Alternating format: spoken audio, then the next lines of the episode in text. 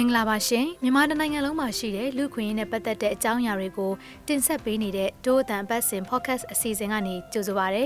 ဒီအစီအစဉ်ကို Frontier မြန်မာနဲ့ Foundation Hirondero ကပူးပေါင်းတင်ဆက်တာဖြစ်ပါတယ် ကျွန်မကတော့အစာနေပါရေရရှိပိုင်ခွင့်နဲ့ပတ်သက်ပြီးလိုအပ်ချက်တွေတိုးပွားလာတာနဲ့အမျှစကိုင်းတိုင်းဒေသကြီးအလောင်းတော်ကတ္တဖအမျိုးသားဥယျာဉ်နီးမှာရှိတဲ့စင်းရဲတဲ့လယ်သမားတွေရဲ့ရေနဲ့ပတ်သက်တဲ့အခက်အခဲတွေကိုဒီတစ်ပတ်မှာတင်ဆက်ပေးသွားမှာပါ။ကောက်ပဲတိနှံထွက်နှုံးကြခြင်းနဲ့မိုးခေါင်ခြင်းတွေကြောင့်လယ်သမားတချို့ကတစ်တော်တွေကကျွန်းသစ်တွေကိုခိုးယူခုတ်ဖြတ်တဲ့အတွက်ဖမ်းခံရပါတယ်။မိုးခေါင်ရေရှာဆိုတော့ဒီအလုပ်တွေကတော့လှုပ်ချင်လို့တော့မဟုတ်ပါဘူးကျွန်တော်တို့လည်း ပြည်နာဝမ်းစာလေးတွေဒါများများဆဆလည်းမရပါဘူးတတောင်းနှစ်တောင်းလေးရတာလေးနဲ့တကယ်မိုးခေါင်ရေရှာကျွန်တော်တို့စီမဲ့ဒါတောင်သူတွေလောက်ကင်စတော့ပြီးညတော့လေရေကအခက်ခဲရှိတဲ့ခါကျတော့မြေရှိမှလို့ရေမရှိတော့ခက်ခဲတော့တိနှံနေစိုက်ပြုလို့မရပါဘူးတစ်ခိုးမှုကြောင့်တားဖြစ်သူအဖမ်းခံရတဲ့ဒေသခံလယ်သမားဦးဖိုးကြီးကသူ့ရဲ့ဖြစ်ပျက်ကိုပြောပြခဲ့တာပါဒီဆောင်မအပြည့်စုံကိုမုံရကိစ္စမှသတင်းတောက်ဤမွန်ကဆက်လက်တင်ဆက်ပေးသွားမှာဖြစ်ပါတယ်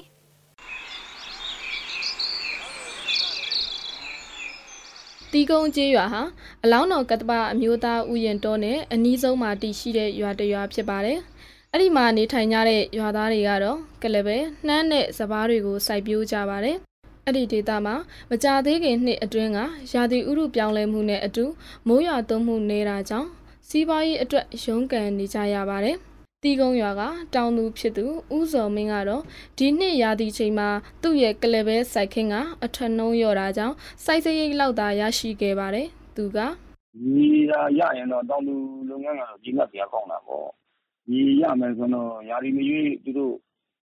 ပြင်းပြင်းနဲ့လည်းထွက်အောင်စိုက်လို့ရတာပေါ့မနှစ်ကလည်းစပါးကသိပ်အဆင်မပြေဘူး။ဒီနှစ်လည်းမပြေဘူးစပါးက။ မိုးခေါင်လို့ပေါ့နော်။ကုလားပဲတို့ကျတော့ခွန်ခနဲ့ဘာနဲ့အကုန်တွက်ကြည့်မယ်ဆိုအရင်းတောင်မရလောက်ဘူး။ယင်းမာပင်မြို့နယ်အတွင်းမှာရှိတဲ့တီးကုံ၊ကပိုင်စတဲ့ရွာတွေဟာစိုက်ပျိုးရေးအတွက်မိုးရေကိုသာအဓိကအားထားနေရတာဖြစ်ပါတယ်။ရာသီဥတုပြောင်းလဲမှုကြောင့်မိုးခေါင်တာနဲ့အချိန်အခါမဟုတ်မိုးရွာတာတွေဖြစ်တဲ့အတွက်ဒေသတွေရဲ့စိုက်ပျိုးရေးလုပ်ကိုင်ရတာတော်တော်အခက်တွေ့နေတယ်လို့ရွာကန်အချို့ကပြောပါတယ်။ ကပိုင်းအုပ်ချုပ်ရေးမှုဖြစ်သူဦးမိုးဝင်းကတော့စိုက်ပျိုးရေးအတွက်ရေရရှိဖို့ကဒေတာအတွင်းမှာအလွန်အရေးကြီးနေတယ်လို့ဆိုပါတယ်။အဲ့ဒီဒေတာအတွက်အဓိကလိုအပ်နေတာစိုက်ပျိုးရေးပါ။စိုက်ပျိုးရေးအတွက်ကြေးရွာလူလူတွေ့ဆုံပွဲတွေအသိပညာပေးပွဲတွေလာတိုင်းတောင်းဆိုပေမဲ့မရသေးပါဘူး။ရေရရှိရေးအတွက်ဒီနေ့ရမယ်ဆိုပြီးကျွန်တော်တို့ပြင်ပြခဲ့မှုတဲ့။အဲ့ဒါကလည်းဒီနေ့ပါတယ်ဆိုပြီးအခုမပါပြန်ဘူး။ဒီနေ့ပါတော့မရဘူးပေါ့ဗျာ ကပိုင်းတီကိုနှစ်ရွာပေါင်းအင်ချီ2000လောက်ရှိပြီးအများစုကတောင်သူလုပ်ငန်းသာလုပ်ကင်ကြတာဖြစ်ပါတယ်။အလောင်းတော်ကတ္တပတော်နဲ့အနီးဆုံးဖြစ်တဲ့အဲဒီကပိုင်းတီကုန်းကြီးရွာတို့ဟာအခြားသောအနီးဝန်းကျင်ကရွာတွေထက်ရေရရှိဖို့ပုံမခက်ခဲနေရပါတယ်။စိုက်ပျိုးရေးလုပ်ငန်းကသူတို့မိသားစုစားဝတ်နေရေးကိုမပြေလည်စေတဲ့အတွက်တစ်ဖက်မှာတရားမဝင်သစ်ခိုးထုတ်တာတွေလုပ်ကင်လာဖို့ပိုအလေးသာလာပါတယ်။ တစ်ခိုးထုတ်တာကိုမလုပ်ချင်ပဲအေးအေးချမ်းချမ်းရှိလာတဲ့တောင်သူလုပ်ငန်းကိုသာလုပ်ကိုင်ချင်တာကြောင့်တစ်တော်နဲ့တခြား CSO အဖွဲ့တွေလာတိုင်းအလုပ်ကိုင်ဖန်တီးပေးဖို့စိုက်ပျိုးရည်ရဖို့တောင်းဆိုကြတယ်လို့ပြောပါတယ်။ကပိုင်ရွာမှာတရားလွှတ်တော်ရှိနေဦးဝင်းနိုင်ဦးကတော့တခိုးထုတ်တာတွေရဲ့နောက်ဆက်တွဲဆိုးကျိုးကိုဒေသခံတွေသာခံရမှာဖြစ်လို့အစိုးရအနေနဲ့စိုက်ပျိုးရေးလုပ်ငန်းဖြစ်ထွန်းအောင်တီးနှံစည်းကွက်ခိုင်မာအောင်လုပ်ပေးစေချင်တယ်လို့ပြောပြပါဗျ။စိုက်ပျိုးရေးရမယ်ဆိုရင်တောင်လူတီးနှံပုံမှန်ရမယ် နောက်ကစိုက်ပျိုးရေရပြီသီးနှံဈေးကတော့ကောင်းပြီဒီသီးနှံတွေကဈေးမရှိရင်တော့တောင်သူတွေရောအဆင်ပြေပါဦးမလားသီးနှံရဲ့ဈေးနှုန်းလေးကလည်းတင်းတင်းလက်ရောက်တဲ့ဈေးနှုန်းကိုတော့တိုင်းဆိုးအနေနဲ့ဒါလုတ်ပေးတယ်နဲ့ပုံမှန်ဈေးလေးနဲ့ပေါ့နော်မလျှော့ပေါ့သူ့ရဲ့ဆုံးရှုံးမှုကိုပြန်ပြောပြတာကတော့ကပိုင်ရွာကတောင်သူတဦးဖြစ်တဲ့ဦးဖိုးကြီးပါသူ့ရဲ့သားဖြစ်သူဟာတောထဲမှာတစ်သွားခုတ်ရင်အဖမ်းခံရပါတယ်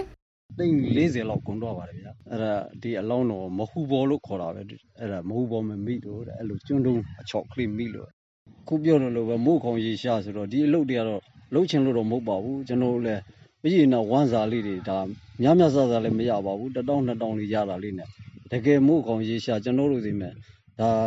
တောင်သူတွေလောက်ကင်စတော့ပြီးညတော့လေရေကအခက်ခဲရှိတဲ့ခါကျတော့မြေရှိမှလို့ရေမရှိတော့ခက်ခဲတော့တိနှံနေစိုက်ပြုတ်လို့မရပါဘူး ဒါတောင်လူလယ်ဓမ္မတွေရေရှိလို့မြေရှိလို့ရေရှိလို့ရှိရင်ကျွန်တော်တို့ကစိုက်ပြုတ်လို့ရှိရင်ဒီတစ်တွေကိုမခုတ်ပါဘူးကျွန်တော်တို့က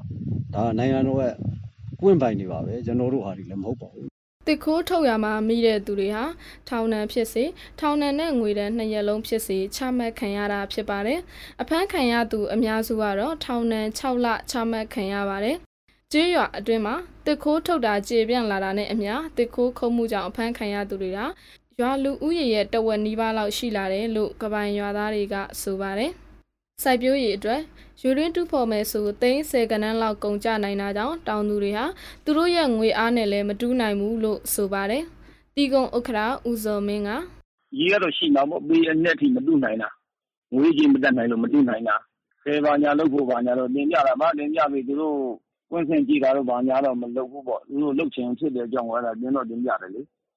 တောင်သူတွေကတိုင်းဆိုရအဖွဲ့တွေထံဘလို့တင်ပြတောင်းဆိုရမယ်ဆိုတာမသိကြပါဘူးဒါပေမဲ့သက်ဆိုင်ရာတာဝန်ရှိသူတွေကအလောင်းတော်ကတ္တပတော်ကြီးကိုထိမ့်သိမ်းဆောက်ရှောက်ဖို့တင်မခုတ်ဖို့ဟောပြောဝဲတွေလာလို့တိုင်းတော့တောင်သူတွေကသူတို့လိုအပ်ချက်ကိုတောင်းဆိုကြပါတယ်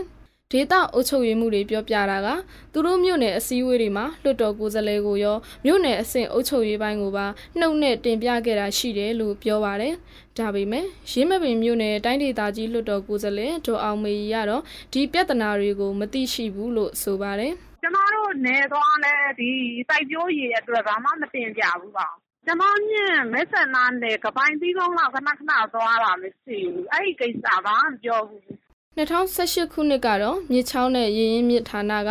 ရင်းမပင်မြို့နယ်အတွက်ရေတွင်းခွဲတန်း800ရာထားပေးဖို့တောင်းဆိုတာကြောင့်တင့်တော်တဲ့ရွာတွေကိုကွင်းစင်းပြီးရာထားပေးခဲ့ဘူးတယ်လို့သူမကဆက်ပြောပါတယ်။တွန်းပေါင်းကရင်းမပင်မြို့နယ်အတွက်တွန်းပေါင်းခွဲတန်းအနေနဲ့800ရာထားပါဆိုလို့800ရာထားပေးလိုက်တာပဲဘယ်လောက်ဘယ်နဲ့တွန်းကြလဲဆိုတာကိုတော့ကျမတို့ဒီအကြောင်းပြန်တာမရှိသေးဘူးရေရင်မြစ်ကအဲ့ဒါအဲ့ဒါလည်းပေ150ဟိုကြော်လို့ရှိရင် တောင်သူက ကျခံရမှာ ပေ150အထိပဲ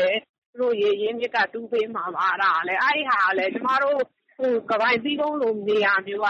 ဘယ်လိုမှ မရနိုင်တဲ့ ကိစ္စပါပဲ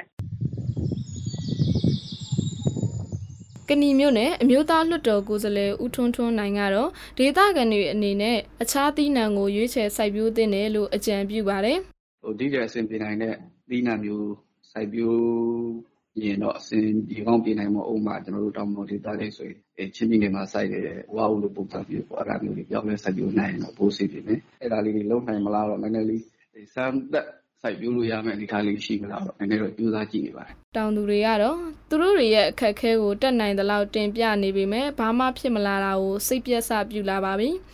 စိုက်ပျိုးရေးခက်ခဲက တစ်နှစ်ထက်တစ်နှစ် ဆိုးလာတာကြောင့် ဒါတွေကို တိုင်းဆိုရအနေနဲ့ အမြဲဆုံး ဖြည့်ရှင်းပေးဖို့ မျှော်လင့်နေကြပါတယ်။ စကိုင်းတိုင်းစိုက်ပျိုးရေးမွေးမြူရေးနဲ့ဆယ်မြောင်းဝင်ကြီးဥကန်စာမုံကတော့အဲ့ဘက်ကတော့ဘာမှမပြောဘာပလန်မှမရှိသေးဘူးလက်ရှိချိန်မှာတော့ဒေသခံတွေဟာရာသီဥတုပြန်လည်ကောင်းမွန်လာဖို့နဲ့စိုက်ပျိုးရေးရဖို့အတွက်စောင့်ဆိုင်နေရအောင်မဲ့သာဖြစ်ပါတော့တယ်။